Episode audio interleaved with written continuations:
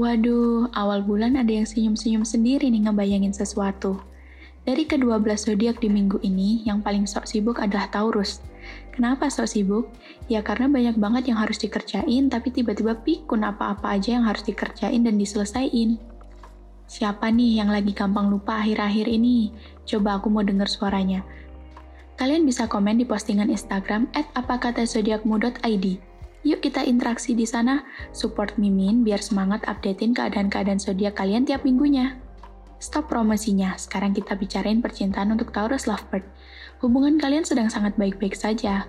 Kamu juga lebih bisa mengontrol emosi dengan pasangan. Aku tahu itu nggak mudah ya Taurus. Good job anyway. Percintaan untuk Sobat Taurus yang masih single. Ya, lagi-lagi ketemu yang gak seiman. Tebel banget bos pembatasnya. Tetap semangat ya Taurus dalam mencari jodoh.